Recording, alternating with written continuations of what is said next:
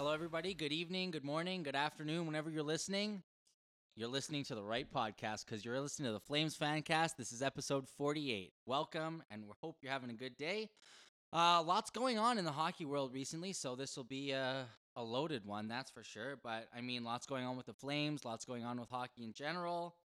Uh, we've got our contest details coming up for episode fifty, so make sure you're listening for that. What you'll really want to do is check out Twitter, and around the time when we release episode fifty for ticket giveaway, info will be released then, but uh, make sure you're listening for details around that. We've got a bit of a special one for you tonight. We have Cenk, our usual guy, who's uh, on here with me. He's just nodding his head. He's not really saying anything right now. And we have Mike Harris with us tonight. Uh, he's going to talk hockey with us, and uh, I, this has been, uh, I think he's been looking forward to this for about three years. Yeah, it's dream come true. Dream come true. I mean, it doesn't really get much better than this. This is the pinnacle of your life. How does that That's feel? It. Uh, you know, I've I've struggled to reach the top, but I'm here, so it feels good. It feels good being here. Well, I mean, between the next uh, thirty-five to fifty-five minutes, however long this is, I hope you relish this and enjoy this moment because I it just you've peaked. Yeah, homelessness is around the corner. Gentlemen, I want to ask you both, and we'll start with Cenk first. Um, right now, what is your gut feeling about the Flames? I think uh, I think everything is uh, mentally broken in the dressing room at this point. Uh, I think the biggest issue right now is our star is not stepping up to the game. Johnny is looking like a shadow of his former self for the last two, three seasons. Uh, I don't know what's going on, if it's something mental going on or if he's just kind of beating himself up too much. But he's not even doing the things that he was doing defensively that would, you know, change the momentum of the game. So, for example, he would chase guys down, lift their stick, kind of like Datsukish, get the puck, then start an attack that way.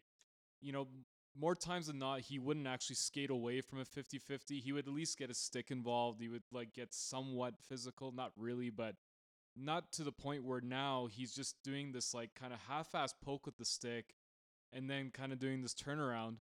He's not getting engaged in the game. He looks unfocused. He's not invested.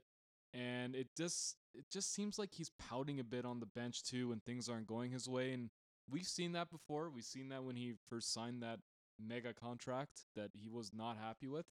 And I think that's the biggest problem right now is that he. I think he's just hit a mental block. I mean, I have, I have two things to say tonight. One, I agree with you in the fact that perhaps the hunger isn't there right now necessarily. But, I mean, I don't think that's a two- or three-year problem. I mean, last year he put up ninety-nine points. Uh, I think this year we're definitely seeing a different player. And, yes, I'd agree with the fundamental principle that Gaudreau is not what we hoped him to be, not what we expect him to be, and not what we need him to be. But, I mean, at the same time, I, I'm finding it very, very difficult to defend the guy and find...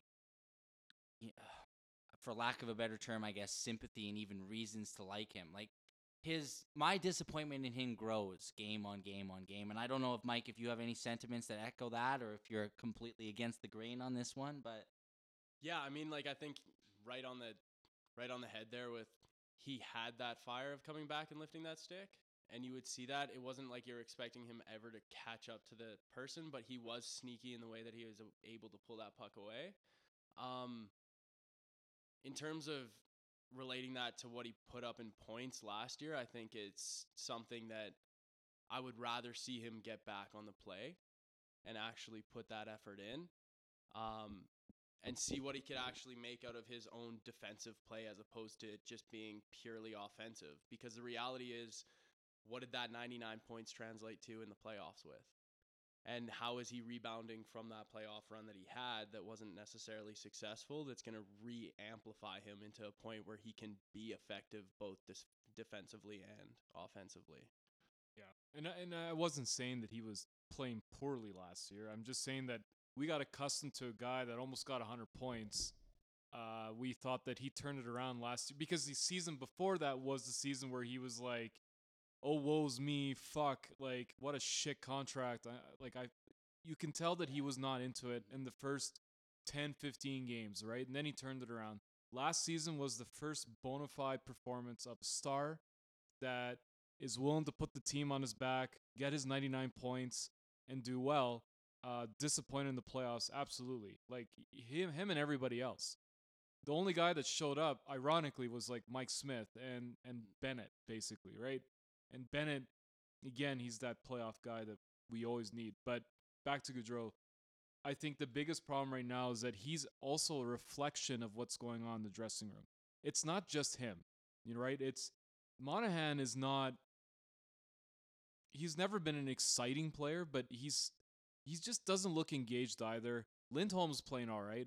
Um, you look at the second line. Kachuk is really the only reason why second line was doing something, and he's masking what has been a below average performance by Backlund this year. But Backlund has been reaping the benefits playing with him. Frolík has been on the fringe on the team, and Mangiapane got moved up to the second line because Frolík has just been.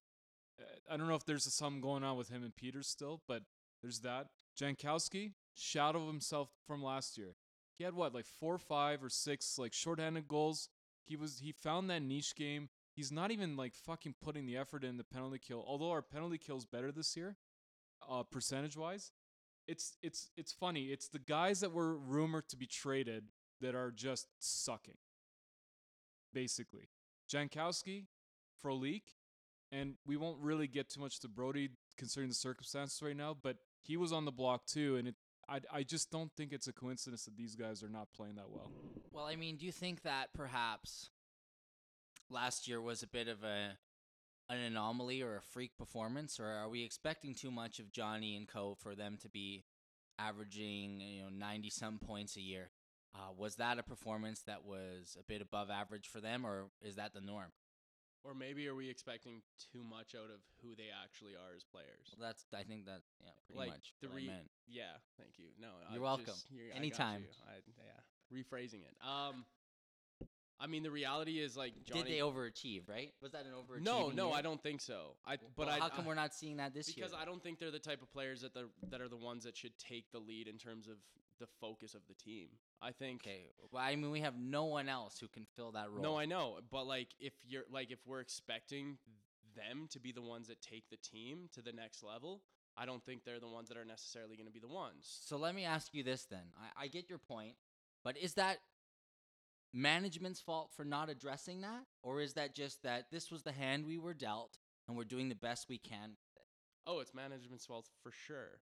Because Johnny Gaudreau was a fourth-round draft pick. He wasn't even expected to produce the amount of stuff he's produ- producing at this point in terms of his points, uh, in terms of what he's able to do offensively. Nobody was actually so, expecting that. So if he wasn't as good as he ended up being now, as he is, where would we be based yeah, on yeah, those decisions? So I guess, I guess to further your point, what what is the fact then that what was the plan if we didn't luck out with Gaudreau in the fourth round? I don't know. What was the plan if we didn't luck out Revive with Chuck Kobasu? Right?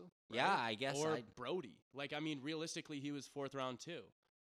Well, I mean, I mean, you're looking at an alter- alternate universe here where another player might have that opportunity on the first line or with those extra minutes, and they could step up, perceivably so. But it would just so happens that Johnny and Gio took those moments, I guess. Johnny's progression into this team was rapid. Like, he played a couple games in the in the season before his, I guess, rookie season, and you know, everyone looked at him like, this guy's got to be on our team immediately. Nice. And then he was a bona fide player, first-line player for us shortly after that. I don't know if Gio's integration was quite the same, but, I mean, when we look at the current team and the current dynamic, I wonder how many problems are emergent and how many are systemic and have been lingering causes. Because, like I like I've been saying, episode and episode over and over again, those playoffs, those five games against Colorado, really damaged me as a fan, and I'm wondering if we're still seeing the lingering effects of the damage to the club and to the players. Because that absolute walloping that we took. And then, you know, just for example, last night you just watched Colorado get wrecked by Edmonton. By Edmonton, I mean Connor McDavid. And that's got to sting too, especially since you're looking at one player completely undressed that entire team who completely undressed us during the playoffs. They made our players seem like ghosts. And I know I know it's been very damaging to me, and hopefully not for any of you, because that would just be an awful experience, I can tell you firsthand. But, I mean, sometimes I just look at this and say, what's the way forward? And we'll get into it later, but perhaps with a more drastic result. But it's pretty tough. Yeah, mentally broken, as as Cenk would say. Yeah, and, like, I think if you listen to the post-game interviews or maybe even like post-practice interviews, there was one with Rittich, I think it was three days ago, and he was like, you can tell that he was just like very upset with the level at which our guys are competing.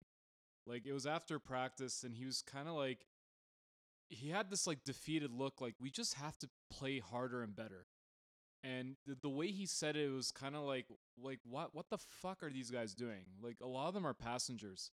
Um, everyone can have bad stints. Everyone can perform poorly. It it happens, but there's something lingering, I think, right now. Maybe I'm reading too much into it, but I just feel like we're at a point right now. Johnny's skill is uncontested. It's high. It's elite. His hands are elite. His his I Q of the game is elite. His effort, however, has been like a C minus. It's it comes down to effort with these guys. Even like Brody last game, um, he made a couple passes that were just errant passes, right? And he kind of just looked at the sky like after he made those, and he's like, fuck me. But in fairness, I think someone should have been there for him. And it's just like, guys are just kind of like looking around, whatever. Every time you see Kachuk come on the ice, you know he's going to do something. You know he's involved. He's, he's going to hit someone, piss somebody off. He took that shot to the leg. He could barely skate. He wanted to be on the fucking next shift. Like, do you think that the other guys that are being passengers right now want to go back on the ice when they're fucking hurting? They're probably like, no, get me back to dr- massage this shit out. Kachuk's like, no, fuck that. Get me back out there. I need to get a goal. That that's that's the difference right now. And there's only like two guys on the team that are doing that. It's Rittich and Kachuk, really, what it comes down to. I'd like to add Gio to that list, but honestly, Gio hasn't been that great either. But he, you know, he's our captain. I have a hard time saying anything about it, but it's just what I see.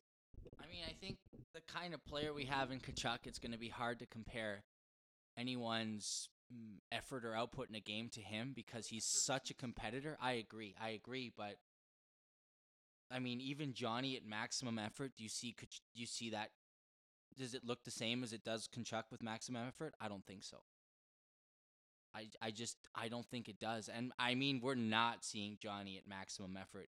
And whatever, for whatever reason, it's not. But I think going forward, we need to build this team around Kachuk because he's. It looks like he's the heartbeat and the pulse of this team, pushing it forward.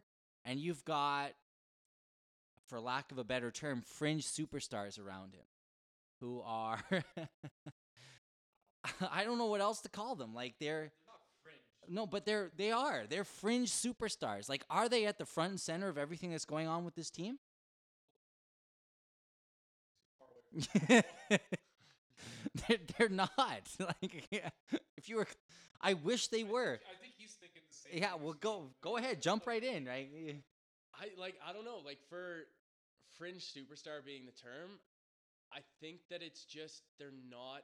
They're superstar players, but they're almost on the periphery at this point. They're just not in the place where they need to be no, to be no, but fully.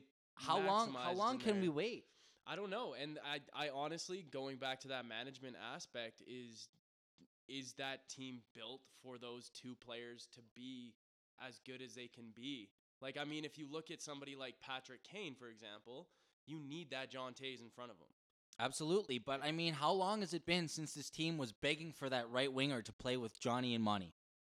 But... But maybe Johnny and Monty's not a good spot for the best right winger. And if we haven't figured that out, then we're royally fucked. Yeah. Like, we're all, screwed. Yeah. If yeah, that's the problem, yeah. We're hooped. Like, that was our that was our M O for years. Oh, we just need that key right wing player. And then along comes James Neal, who got supplanted by Lindholm right away. And it didn't matter. Flames fans thought we had it. We had a great season. We were first in the West. And then we absolutely got rocked so just, in the playoffs. Just a question for you then.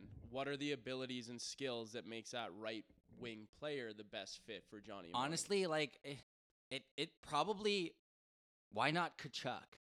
Exactly. But but no, but we never gave worked. Kachuk that chance. I just don't know if they gel on that level. And that's why I'm saying, like, your point about Kane, I'm pretty sure Kane plays on the second line yeah, in Chicago. Totally. And, and that's that's why he's so successful.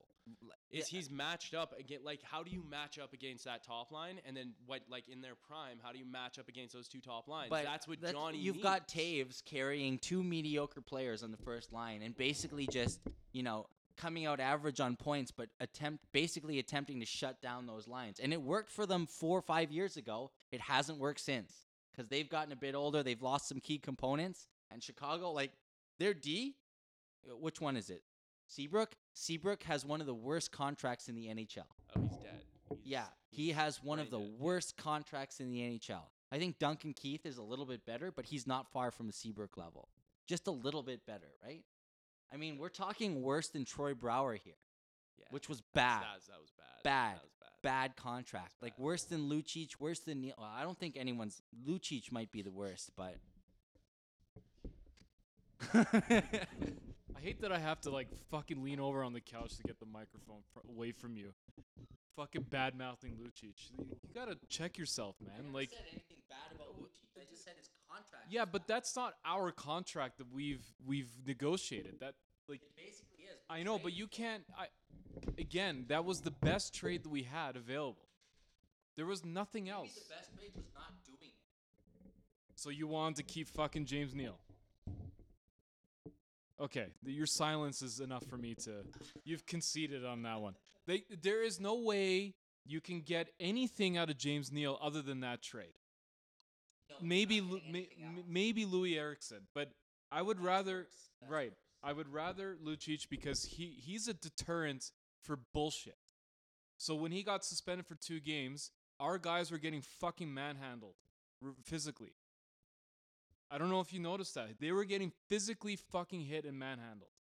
Could, Johnny got hit on the boards. Nobody came in and defended him. Nobody did anything about that play. That was that Nashville game where it looked very, like, innocent. It didn't look like a big hit. But Johnny came off looking like he broke his arm. And who fucking stepped in? Nobody. And Nashville can get away with that because who is going to come in there? I don't want Bennett to keep doing that because Bennett is not, like, he's a tough guy and whatever, but he's not the guy to do that. Kachuk, he is a lot more important doing fucking between the legs stick fucking goals for us than to come in and try to beat up some guy that's like double his size, right? That's why you need, he's a deterrent. So you get way more utility out of Lucic. Sure. Sure, but can't we have a deterrent at seven hundred thousand instead of five point some million or six some million? Okay, but there is nothing we could do there. Is the guy going to take a fucking pay cut? Oh, yeah, you know oh, what? No. Just take half my money back, you know? Like, we can't. There's nothing we can do about that. I guess my point is I want to get away from bruising contracts, if that's at all possible, because we seem to go from bruising contract to bruising contract. We really got out of the Michael Stone situation. I mean, it wasn't that bad because he was only owed one year, but the club took a financial loss to take a salary cap uh, decrease. So we lost money, which we didn't seem to care about, which is good. I, I, I'd hope the Flames do that to keep salary cap space because we re-signed Stone at seven hundred thousand dollars, right? But, I mean, wow, Lucic is chewing up a large chunk of change, and there's no real way out of this shit sandwich, man. Everyone's fucking taking a chomp out of that thing all the time. Like taking the micro- microphone away. We had no choice. Every team's got a fucking yeah. bullshit contract. Yeah. No? Yeah. No. We have yeah, no. We everyone, have everyone has a bullshit contract. Okay. All I'm saying is perhaps, like, it was worth. And perhaps hindsight here, looking at how Neal is playing, it might have been worth giving another season. No, I don't know if you want to. Maybe. I don't know about that. Please because chime in. Honestly, like, if we're going to look at some player that's doing good in another place, and then we're going to say we should have him, implant him into the line, and he's going to be successful, that's exactly what didn't happen with Exactly. That, that, so, it's not a good and that's, that, that is that right wing spot. If nobody's succeeding in that spot, and then they leave, go to another place, and all of a sudden are succeeding at a high rate. Is that on what's happening on that line? Yeah. Or is that happening specifically with that player just having a shitty year? And, because and, it wasn't Neal, like, the way he was communicating in every facet except points was that he like no yeah like he was not here. And and mind you, he he's on the power play getting most of those goals, yeah. and now he's not on the power play, and look what he's done.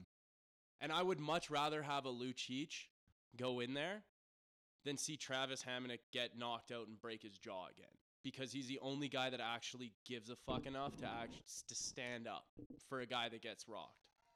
Like, well, that's sad okay. when Hamonic's your only guy. Yeah, I mean, sure.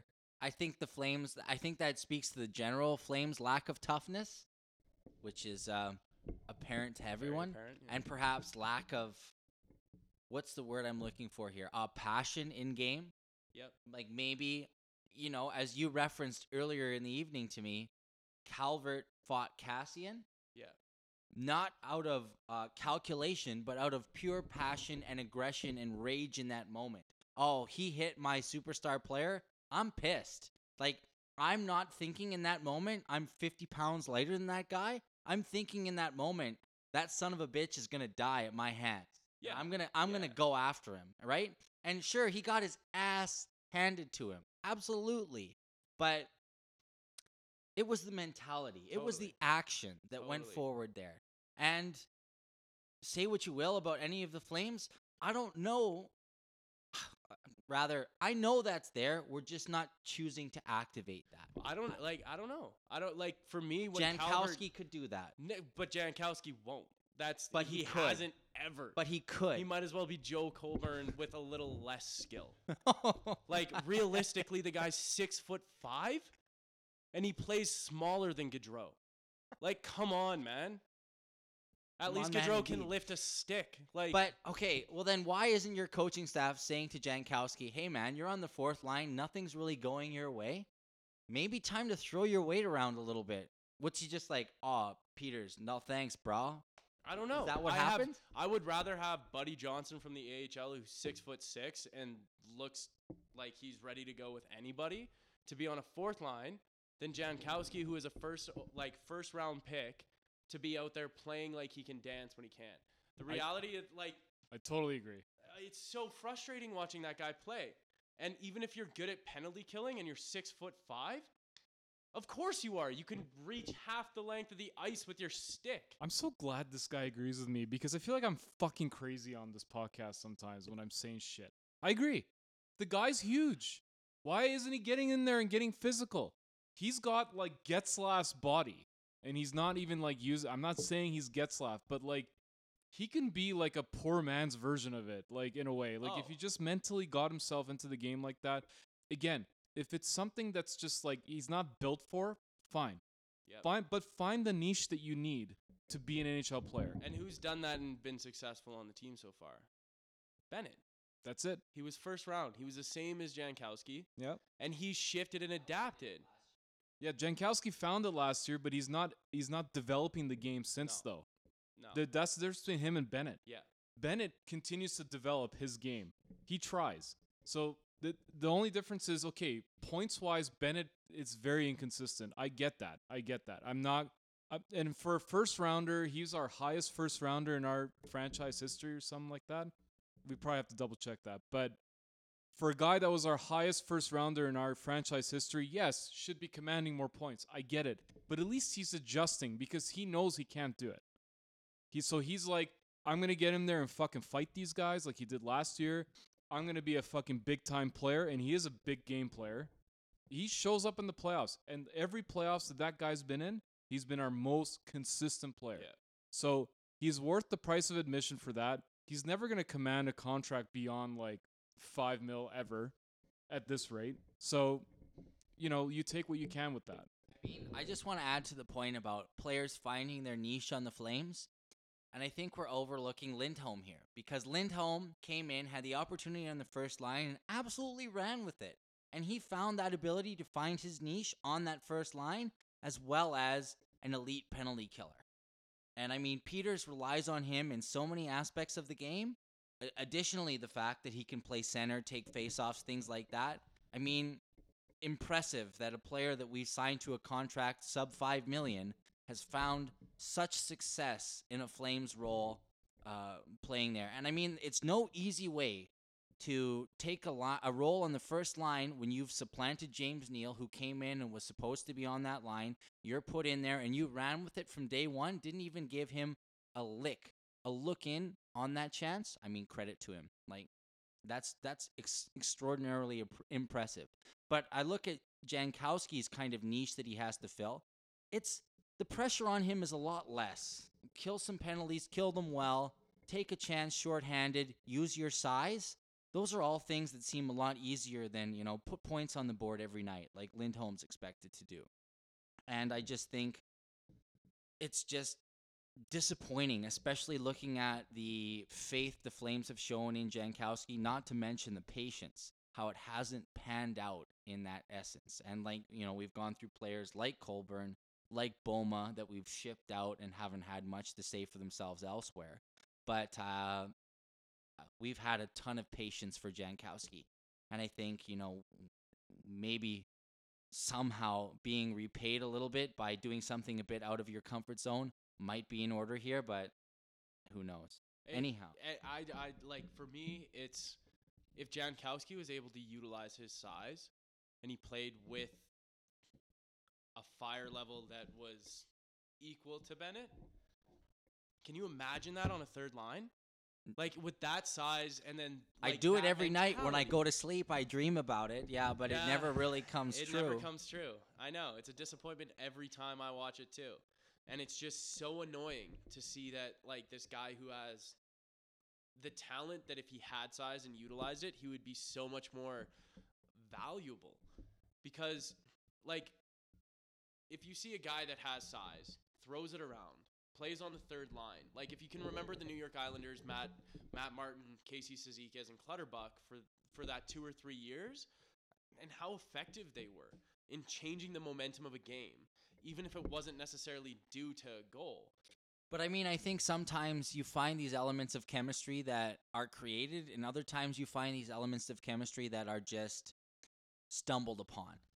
And but that comes down to the players, doesn't sh- it? Absolutely. Like, but adaptation whatever it? it is about this group of players that we've got right now, my confidence in us stumbling upon a successful set of three or four lines of chemistry is not high. Right. And perhaps that speaks to the lack of line juggling that this club actually goes through. Oh, we're going to change things up. We change them up for about fifteen seconds, and then it's back to plan A. And like, oh, uh, Johnny, Monty, and Lindholm, and like, no, no, mix it up. Like, go crazy. Like, try something new. But it, it, it is also shitty, too, that, like, the the way that we almost treat lines, especially here, is on, like, that hierarchy scale, where it's like the fourth line isn't as valuable. Yeah. When the fourth line, in some situations, needs to be more valuable. Well, and when we watch Gaudreau, the main thing that fucks him up the most is when somebody's aggressive with him. Well, and it's I, I think it's, it starts with the coach, right? I think our coach has no faith in our fourth line. Because I remember the game we played against Saint Louis, and they talked about Craig Berube. First of all, Craig Berube, of all people, being a successful N H L coach. One, never thought it would happen. Two, good for him. Ex-Flames guy. But, I mean, I watched that game, and they talked about how Saint Louis always starts their fourth line just to set the tempo. But it was a culture that was built in that club that says, we have four lines that we can run at you at any time, and, you know, we're not a team that's going to pay a superstar ten, eleven, twelve million. We're looking at paying our guys seven million, but we're expecting all four lines to contribute equally, and we're going to give them equal opportunity throughout the evening. And I just don't think that's true in the Flames sense. I mean, our fourth line, it, uh, when they come on, I'm I'm dreading it. I'm dreading it, frankly, just because, A, the, the lack of faith the club shows them, the lack of faith, especially Peters, shows them, and the culture that we've built within the club. I think we've become like a real first-line team, and we're relying on that first line like we did a lot last year, but it's just not panning out this year, and we're being bailed out a lot of the times by Kachuk and other players who come up with moments of brilliance, like that Hamannik goal, was it against Saint Louis? I mean, great goal, but that, that is an absolute fluke play, play. That's a failed dump that comes in somehow off the post, bounces right out front to him, and he backhands it in. Now, you tell me how many times this season is Travis Hamonic going to get an unassisted goal? Yeah, not that often. N- no, once. Maybe. That was the one time that that happened. And that just so happened to be a third period game tying goal where we took it to overtime. I think we took a penalty and it was over or whatever. We didn't, like, we got our point and we seemed content with that. But, but I, and, and and I think that comparison with Saint Louis is really valuable in terms of if you look at who they were looking at for leadership last year during the playoffs. Who was it? O'Reilly. Like, you look at O'Reilly, and he's the guy that's almost the exact opposite of who we have on our team. But who would have thought it well. would have been O'Reilly, right? You, but, like, you have to see the value in a person like that. Oh, absolutely. And and we don't do it because we're a season-driven league. And then as soon as it gets to playoffs, the guys like O'Reilly are the ones that step up because they're willing to adapt. They're willing and, to go onto the ice. And, and our hard. guy is Bennett, but Bennett is no O'Reilly at this point. But, yeah, and, and like, it's just who – we're not going to rally. Like, no, you watch a Monahan interview, and there's a reason there's a Twitter feed that follows it. Right? I mean, you don't... Is it called Very Entertaining Monahan? It's Is that the one? Incredibly, incredibly satisfying to read. When you read it, it changes your world a little bit. Are you promoting someone else's Twitter on our show? This is kind of bullshit. I gotta no, say. You can uh, link and find the link through our Twitter. And uh, it's a primary primary medium for that. So, by the way, our Twitter's at Flames Fancast. Just in case you know, I think we're like close to the two hundred follower mark. So we're hitting like monetary levels on Twitter now. Yeah, like it, big time. It's close. It's yeah. We're about we're about we're we're about to have advertisements on here. We're so popular. Like. Adrenaline source for sports. We're uh, we're open for biz. We're, we're gonna have like Rogaine fucking advertises because. Everyone that's lis- listening to us is losing their hair. Um, no, they're pulling it out, Jake. Okay, they're pulling they're it out. They're Flames fans. I feel you. Okay, can we just stop looking at the ground and get through this awkwardness here? Uh, what's what's uh? Give me, uh I gotta, I gotta. You know, you guys, you can say quickly. I just think that the club handled the whole Brody situation well and with a bunch of class.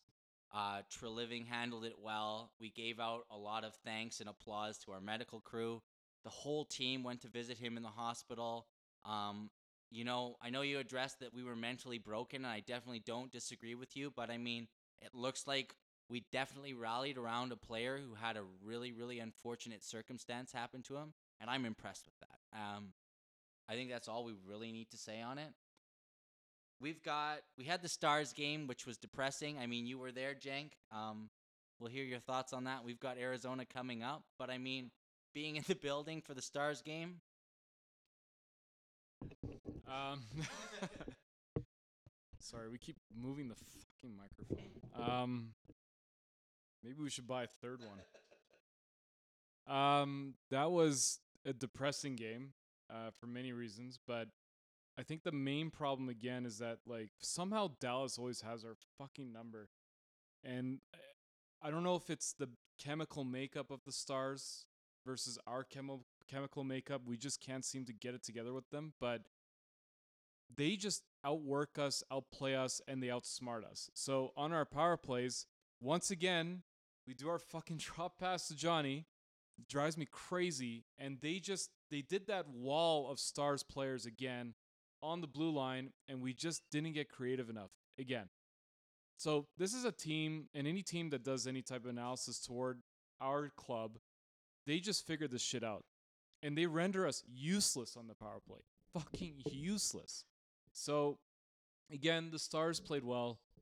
Can't take that away from them. They're they're getting actually they're heating up lately. So I wouldn't be surprised if these guys go on a bit of a streak. Our guys again, like I said. Earlier, there's something broken with the mentality of this team. Gaudreau looked a little bit broken. Monahan was just not involved. And actually, Monahan looked injured at one point. Every whistle, uh, every T V timeout, I my buddy and I noticed he would get off the bench and just skate around. And he would have no gloves on. And he would sit there and like kind of like kind of rub his like hamstring a little bit. Like something's up with him. Like, did he actually have a facial expression? Well... He kind of stared into the sky. He's okay. Just like, yeah, okay. He's just good. like, good, good, good. He's know. probably fine. He's yeah. probably just He's probably off. okay, but I found it weird that he did it almost every T V timeout. I, I was kind of keeping a mental clock on that. I was like, okay, this has happened almost every time. So something's fucking up. And I don't know if you've if you were listening to us maybe last year, but what was going on in my head, and this is the most unpopular, like this is the most like backlash I've gotten on this show, but I said we need to trade Monahan because there's something, this injury proneness that he has is actually long-term not sustainable for us. There's, we need to get the value out of him now before he has zero value, because there is something that he keeps getting fucking injured and it, nobody says anything. And then when the playoffs come by, half his body looks like it's inflated because he's got all these like pads everywhere, like protecting him. Yeah. I don't know what's going on with him. Um, he scored a goal, all good, because he's just smart. He knows where to be. He's a sniper. Like he is always in the right spot at the right time. That's why he gets his thirty goals every season. He's incredibly good at reading the game. Anything else though, effort, speed, getting involved in the play, all those things have steadily dropped over the years. He is not getting involved at all. He's not getting as aggressive on the rebounds. He used to be the slot guy that would take a beating. Now he's not doing that. And how old is he? Uh, he's got to be twenty-five. So you say yeah. he's twenty-five. He yeah. doesn't play, t- like, he doesn't play that physical. Right? right. He's primarily a position player. For sure. When he goes in across the line, he's not taking a lot of chances in terms of no. getting run. No. And he's hurt. And he's always hurt. There's like, always something lingering. At, at at what point does somebody that's both not a big pusher in terms of his personality or charisma with the team, how much he's actually able to accomplish? I mean, obviously his points are phenomenal, but like, what do you want out of a top line center? Right, and that and that's that's the question that I want to get into eventually. Here is that like, he may be a good player. He may be very, he, he, in my opinion, he's not elite, but he's definitely like on the cusp, right? His I Q is is very elite, I would say. If anything, if anything, his I Q is the reason why he's where he's at. But I think, I think what we need is not him, and, and I think that's what it comes down to. And when I was saying trade him, trade him, trade him, people were like, "What the fuck? Are you stupid? Like he gets thirty goals, eighty points, whatever." It's like, yeah, I get that, but if you put him on the Flyers, is he going to be on the first line? Is he going to be on the first line on the Islanders? Is he going to be yeah. on the first line no, on, totally on Dallas? You. I agree with you. Like, so this is this is what we've come down to. It's that this standard that we've set with Monahan is maybe a little high for his cap, right? Yeah. And I think when I look at Monahan and Johnny, I think, okay, these guys are excellent individual players. Excellent. But are they going to be treated the way they are treated on the Flames as they would be on the Islanders or or on a team that's going to be a competitor in the playoffs? I mean, I, I think for Monahan, you're looking at a guy who's probably twentieth to twenty-fifth in centers in the league, maybe even a little lower. He's not first-line center on a team like Dallas with a Sagan, on a team like Florida with a Barkov, on a team like Toronto with a Matthews and a Tavares. New York Islanders, I think he is. Arizona, he definitely is. Anaheim, he is for sure. San Jose, it's close. It's really close in that one. Like, I think he's probably a better player than Couture, for sure. But I mean, yeah, he's not in the top fifteen centers in the league, for sure. But getting one of those players is near impossible. And I mean, I've got an idea that we'll touch on at the end of the show, which which speaks towards your point about Monahan. But, you know, especially if you're seeing things at the game that are indicating chronic injury problems, and you, I, I know you've said this because I've been here every episode that you've been here, sadly, for me. Yeah, it's it's been forty-eight. I think we found your replacement. wait, wait, hold on. Why do you think Monahan's better than Couture? Monahan is better than Couture. How? He... he Because Couture is a San Jose dickhead, okay? That's that's all that needs to be said about that. You can't, gotta go deeper than that. And, and and he's not better than Barzal, Matthew Barzal. No, he is not better than well, Barzal. And he's he's not first. He's first not first line on. I mean, I'm taking I'm taking Barkov over Monahan. Yeah, but Barkov okay, is better than Monahan. Here's here's here's why I'm telling you Monahan is better than Couture. Okay, hold on, hold on. Before we do this, you think Couture is better than Monahan as a player?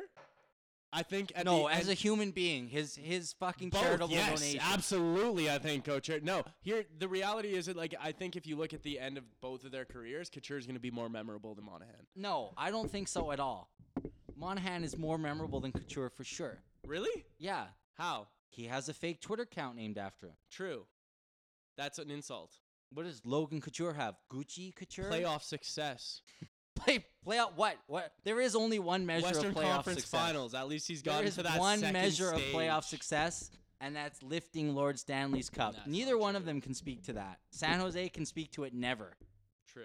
We can speak to it at very least valid, once. Very valid. But I mean, like, in terms of thinking about... And I don't like to bring up that age-old argument. Couture's, Couture's more skilled than Monahan is. Monahan's a Monahan might have a I better hockey may, sure, sense, maybe but Monahan doesn't necessarily have the player. hockey skill, but I think he's a more complementary player than Couture. And if Couture has all this level of skill that you're purporting, he hasn't been able to elevate his team to that next level. It's typically been the players around him that have done that. Like a know, Pavelski, playoffs, like playoffs, a Thornton, like a Marleau, like a Kane. Yeah, but he hasn't been dynamite. And I mean, don't get me wrong, Monahan's been pretty Absent. shit in the playoffs. Absent. Yeah, sure, but I don't know. I just I mean, I I think I think you Monahan, know what? My, yeah, I my, think Monahan will rack up more. My hometown gut just says Monahan. I but. just feel I I don't know. When I watch Couture, at least, like, I feel more like when I've ever since I saw Couture for the first time, I was just like, this guy's actually going for it all the time. All the time. I got more of a sense from Crosby, from Couture, than any sort of skill level, like level that I've gotten from Monahan. I I don't know. I mean, looking at Crosby right now, I think we're going to hit a se- severe decline no, because of his injuries. We might. we might. But my God, he was good. He did it early. He yeah. had success early. He got the Penn's Cups. Like, he got Canada that gold medal.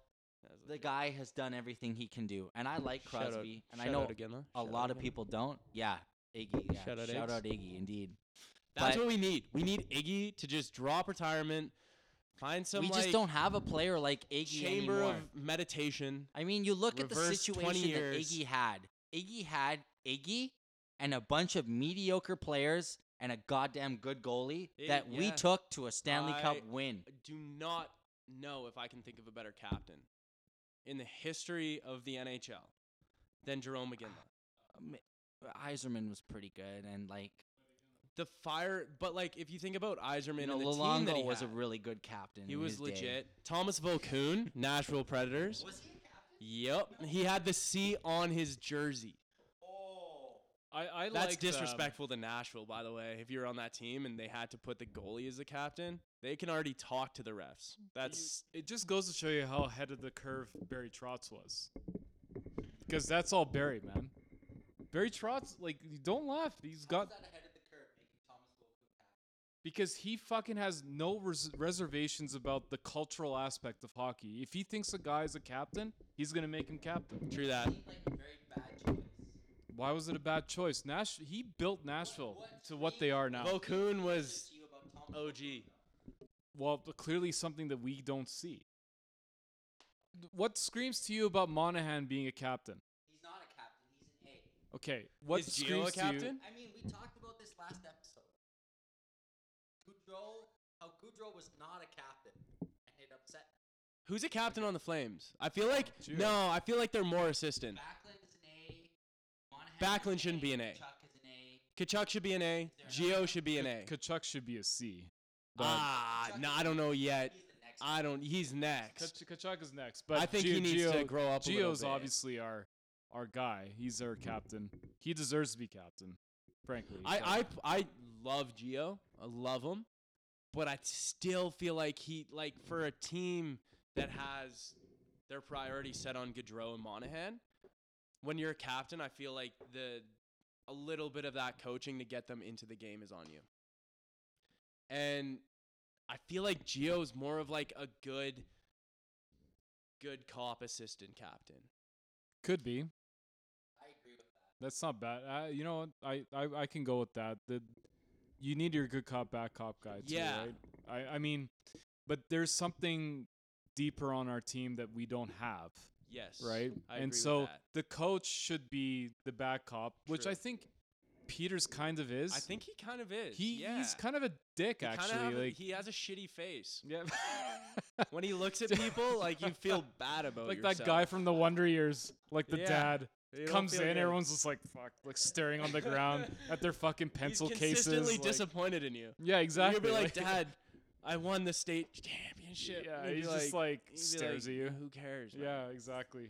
Give Curling me my beer. Sucks. Sorry, I, I don't mean to correct you, but you do mean provincial championship, right? We're in Canada. Yeah, I know, but my uh, favorite team growing up was Dallas Stars, uh, which is sadly Whoa, beat why? the Calgary Flames. Yeah, how does that feel? The team that cares the least in the N H L right God. now beat the Calgary Flames because it turns out they care less. This is this is this is a lesson in due diligence, Tyler. Yeah. You uh, who did you invite? Yeah, this, this is, is disgusting. This is, he's like he's like grabbing the microphone. Like, I'm yeah. so excited right now. Like, Jesus Listen, Christ. Uh, before we get too out of control here, um, we have to talk about what's gripped the hockey world. Well, obviously, Don Cherry and all the surrounding media around that. But, I mean, first of all, just wow. I cannot believe how that has blown up so incredibly, to me, out of proportion. I mean, if you're looking at it from a completely neutral point of view, a guy who was making close to a million dollars a year at eighty-five years old got fired for saying something stupid and now just gets to enjoy his retirement in his, I don't know, Mexican villa or whatever it he is. He doesn't even know if he's in Mexico anymore. Yeah, but Get like, real. I mean, in the grand scheme of things, Ooh, his firing doesn't matter. And I understand that it's a principle thing for a lot of people, but like Don Cherry is going to be fine. And I think, I think, you know what? I don't even think it was the issue about it. It was just that Sportsnet was angling for a position to fire him. They wanted and, him out, for sure. And I, you got, you got. If you're gonna talk, you gotta ever, you, ever. You gotta since, be close no, to the I microphone. Know. I kind of wanted to make it a little bit more theatrical with the the distance, like as a fan. But I mean, the one fan, yeah. I totally forgot my point now. Gotcha. God. Yes, this is my time. Just my time. I mean, Jank. Just, yeah, speak speak to us, please. Tell us about Don. Don, what are you doing, man? What are you doing? When you criticize a Russian player for being Russian, if you criticize a European player for being a soft European player. I remember now. Ready? What happened to his seven-second tape delay? I would fire the guy who didn't be like, this is where I need to cut him off because he's like, wow, that that's not good. No, that dude has the hardest job in the world for I the agree. history I, of watching Don Cherry to Ron try McLean and cut him too, off. Because Ron McLean's just sitting there. He has no idea what to do, and he's a seasoned broadcaster. Yeah. Pro- one of the most seasoned in the country. You should have seen that weather change. He but didn't. He's probably happy that he doesn't have to deal with Don Cherry anymore. Absolutely. Oh, he's just like, every I'm time he got on hometown hockey – and he was just talking with, like, yeah. a kid. He looked ten years younger every oh, time. Oh, my God. He was like, thank Jesus.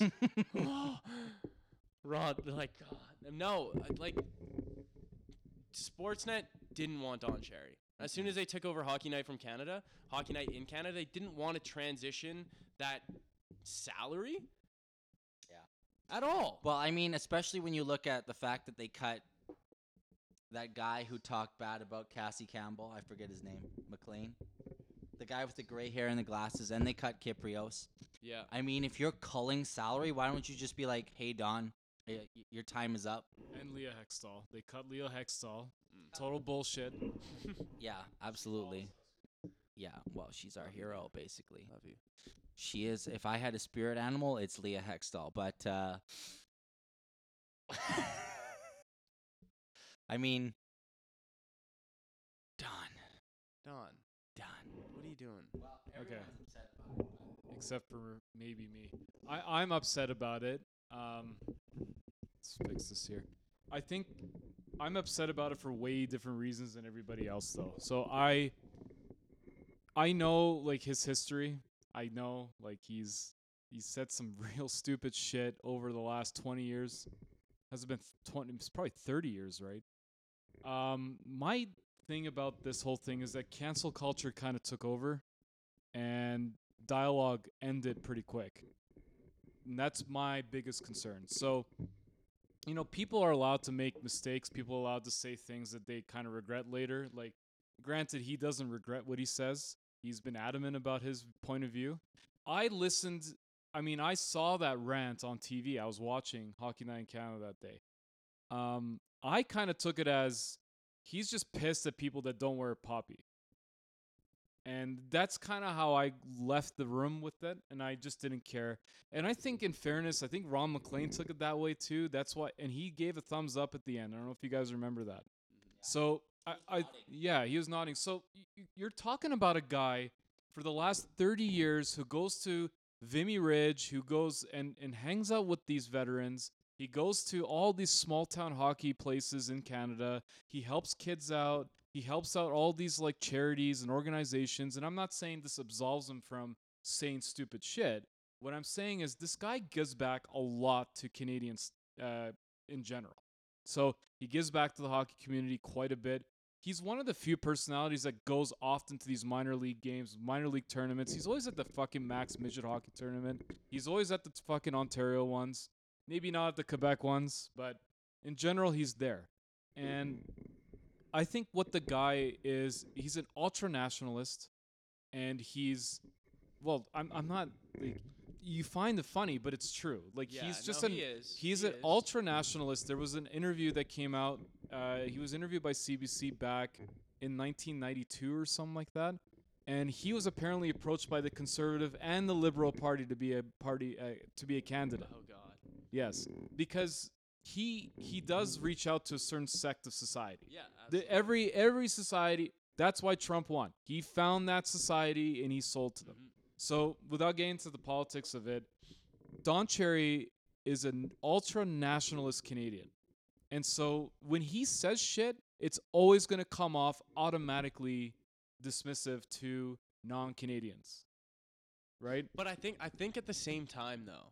Is that the difference between what he was alluding to versus what he typically says was this, was the specificity of it. For sure. When he goes, ah, European players, they're soft. For sure. He's he's not just talking about European people, but he's talking about European hockey well, players. Well, he's talking and he's talking and about non-Canadians and minorities, basically. But, like, it is still associated to hockey players. If he went sure. and he said, I hate Syria because they have bad hockey players. That's different than saying, I don't like Syrians. Sure. Whereas I feel like the last statement that he made was directly not, like it wasn't affiliated with hockey. No, and and that's, okay, and agreed with you completely.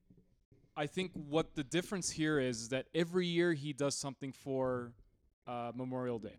Every year he does the video. Totally. Every year he talks about the poppy and all these fallen soldiers. He always sets aside... And he doesn't get much airtime these days. What is he, two minutes, three minutes? And, yeah. like, he sets aside, like, half that time every year in November, uh, before November eleventh, whenever the dates land on. And he always sets an homage to these guys. Yeah, and I, totally. I respect that part. Yeah. But agreed with you. You know, it's aside from hockey, and his personal view's gone the way. Because the way he delivered it was mm-hmm. incredibly bigoted. Yeah. But only because he has a history of it. Yeah. If if if, yeah. if Obama said that, no one's having a fucking problem with it. But in if fairness, the Obama fairness Ob- Ob- yeah. Obama wouldn't say that. But my point is, like, if if Don Cherry said on T V, he said, "All you people who don't wear a poppy, I'm disappointed in you." Right. Because we've had a lot of soldiers die for our freedom. If he said it like that, would the outrage be as bad? Probably not. But I. Th- Well, I argue I, that. I, I, even I argue that. People, I think. I think. Yeah, it's, yeah I argue you, that. I think if you say, but that's where cancel culture ruins it. Citizen, yeah. As a Canadian citizen, you need to value what Canadian citizens have right, done. Right, but but that's but that's where where cancel culture is ruining this like divide or sorry this this acceptable limit of what you can say. So if I said to people, you people, and I'm by saying people, I'm saying everybody. You people who don't wear a poppy, I'm fucking pissed at you because these guys died for us. Right. I'm not targeting a certain audience by saying that statement. But because it's Don Cherry and we're super sensitive now, you can't say that shit anymore. Right? Yeah, I, I, I just, like, I find the fact that, like, when he targets specific people, he's he's open and honest about that. Which yeah, well, might yeah, be fair, a detriment yeah, yeah. to him. Uh, they, well, it but got like him as fired, soon, right? As soon as you say "come to the land All of right. milk and honey," like yeah. that is no. uh, that's alludes to a specific group, right? Does yeah, but not? yeah, and all I just want to say is that, like, yes, okay, it had very, it had racial undertones. I don't condone what he did, but you, you're talking about a guy that literally spends like most of his life helping people and doing things right. for the hockey community and helping out fucking veterans.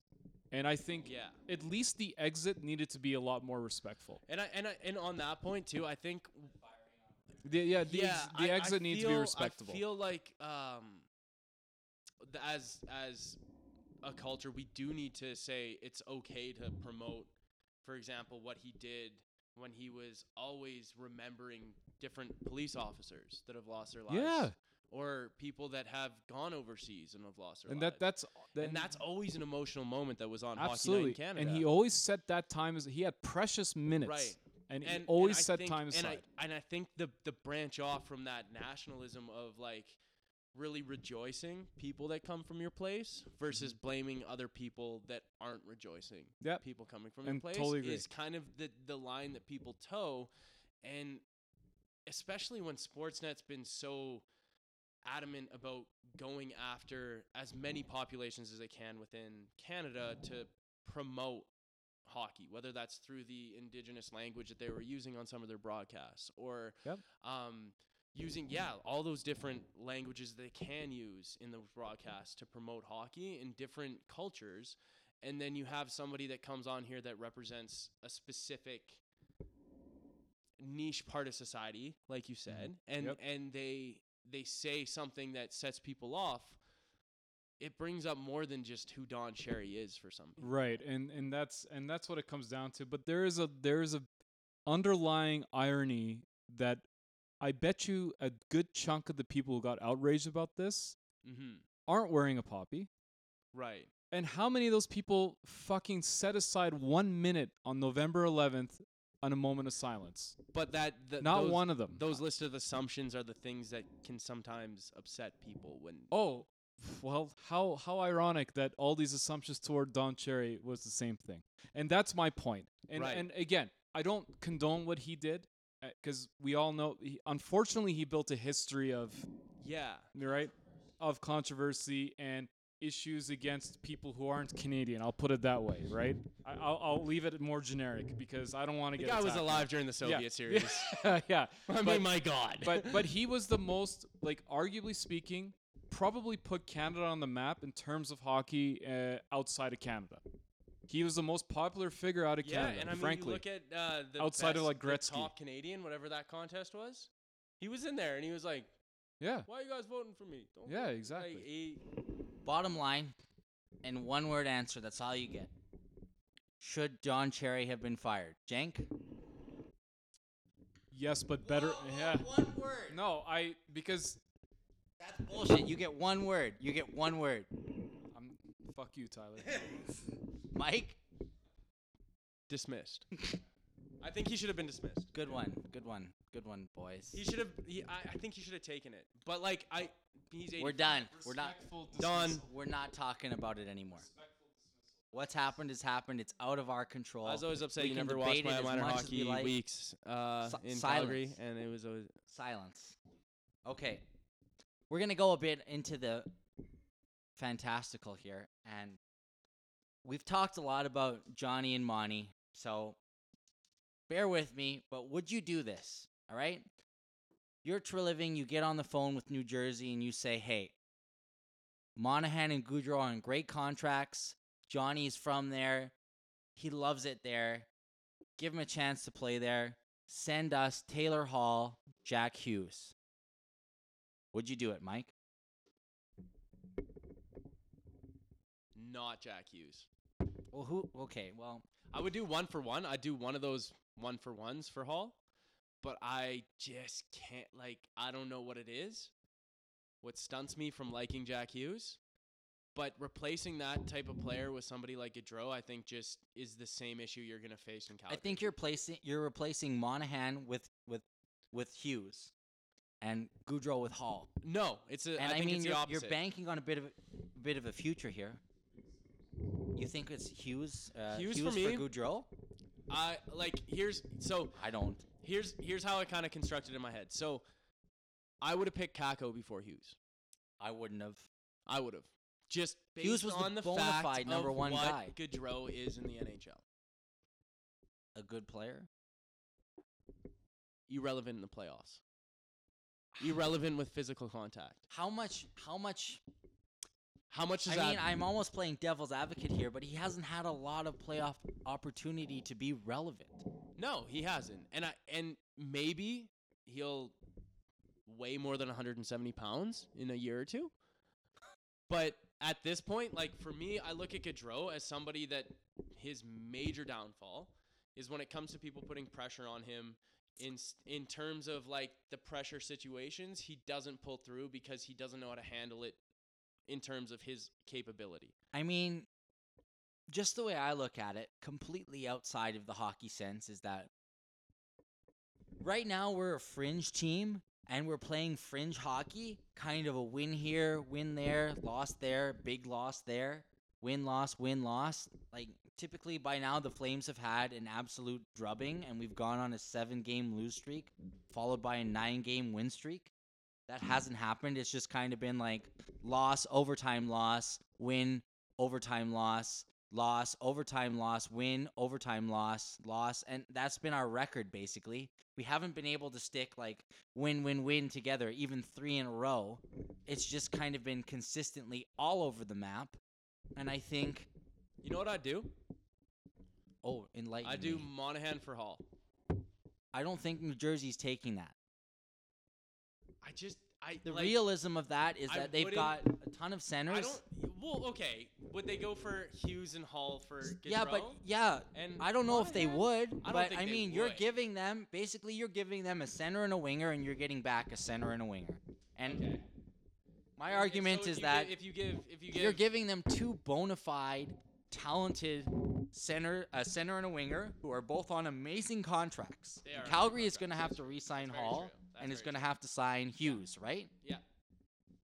And New Jersey might look at that and say, "This is a great opportunity for me to improve my team with a hometown guy, okay, like Gaudreau." And Monahan's coming with him, right? And they're saying Taylor Hall, he's from Calgary. Don't get me wrong, he's from Calgary, and Jack Hughes goes to Calgary with him. And then you've got a first line of either Lindholm in the middle and Hall, and you could even play Kachuk on the right because he'd do that. Yeah. That's a great line. I look at that line of Hall, Hughes, Kachuk, or Hall, Lindholm, Kachuk. My God, I'm salivating over that right now. I'm salivating over that right now. And it's it's a line where you're looking at that and saying, that's something a little bit different than we had with Monahan, Gaudreau, and Lindholm.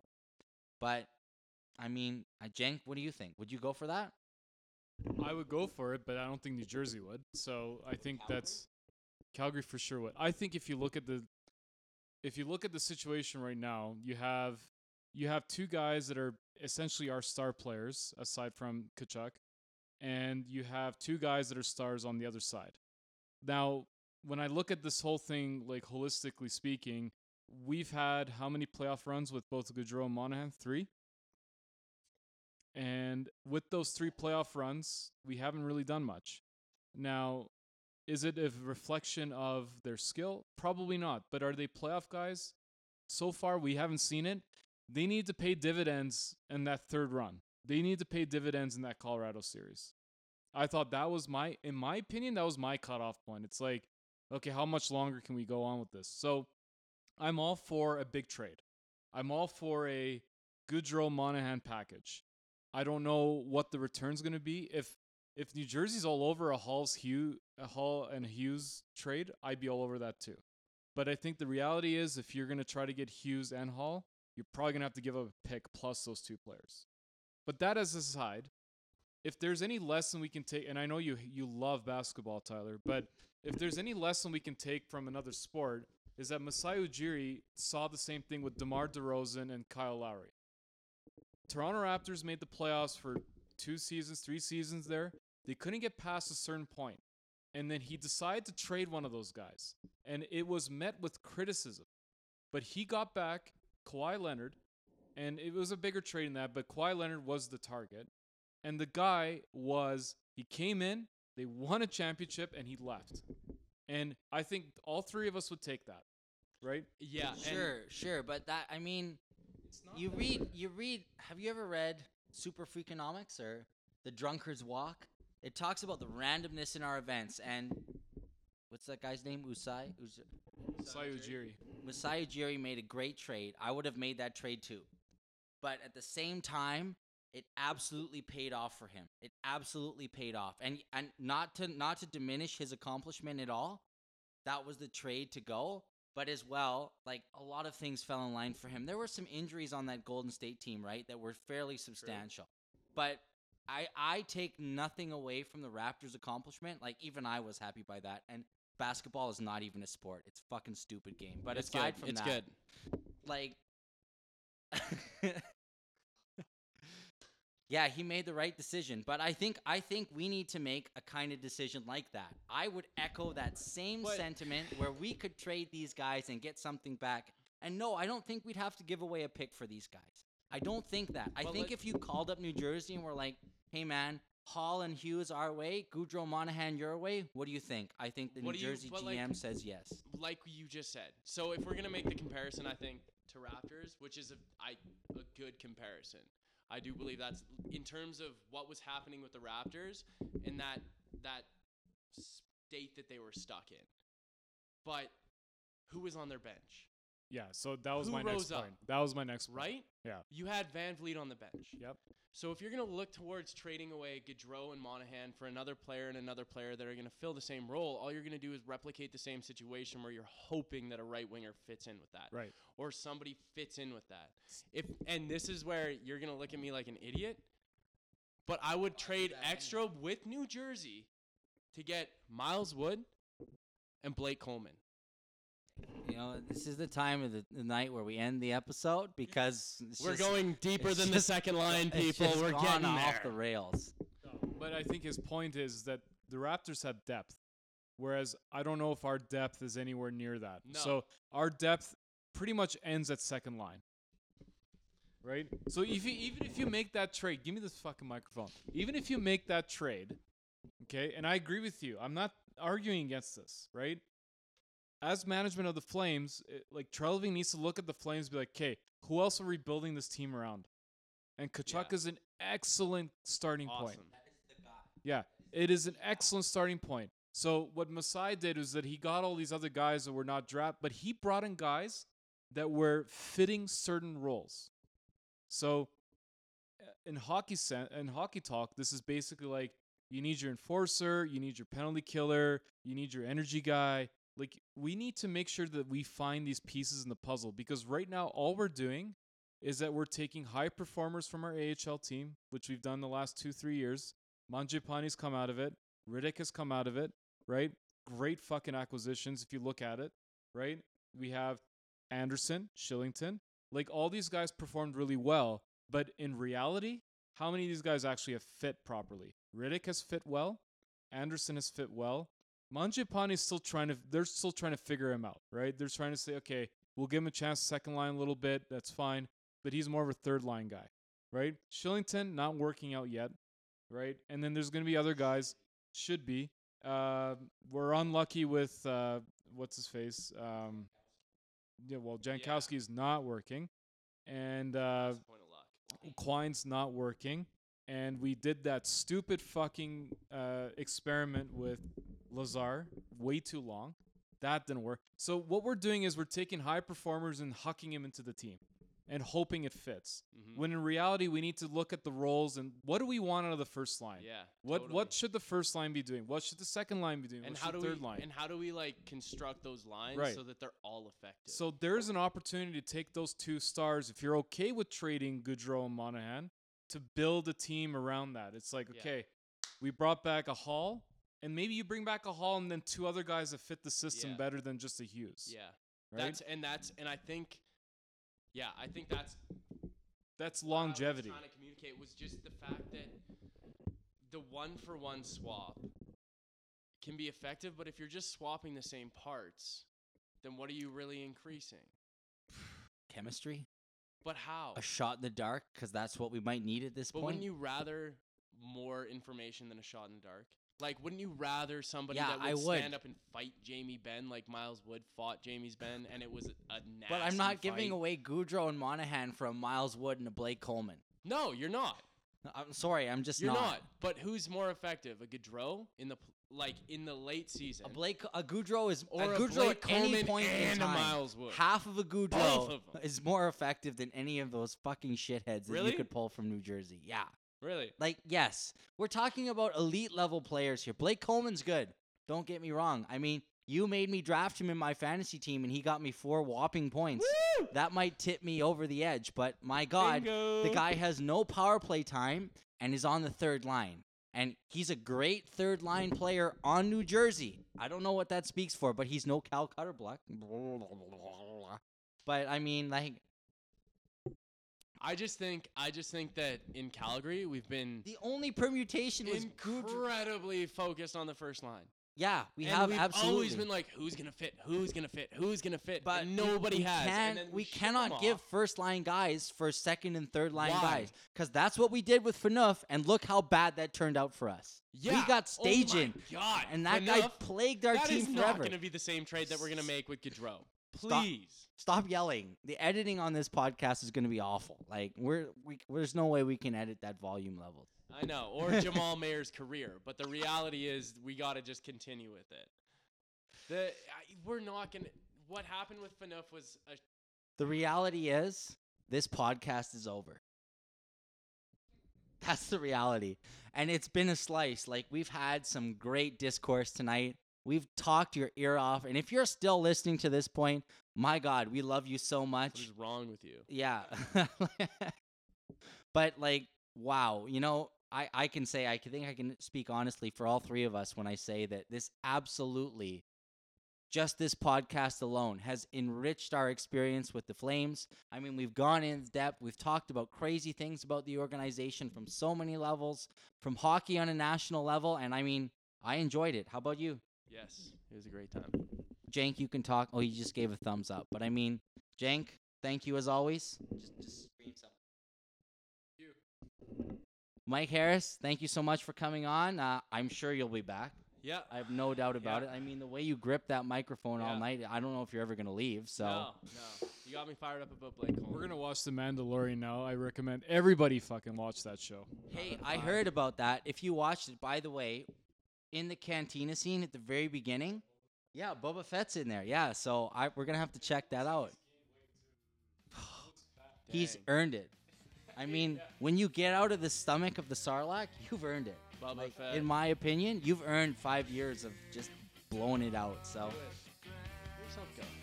thank you so much.